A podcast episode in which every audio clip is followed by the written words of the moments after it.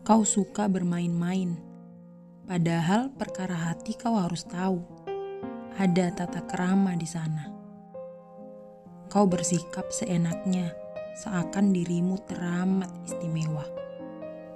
Kau mulai besar kepala setelah merasa dicintai setengah mati, sampai lupa yang mencintaimu bisa pergi kapan saja.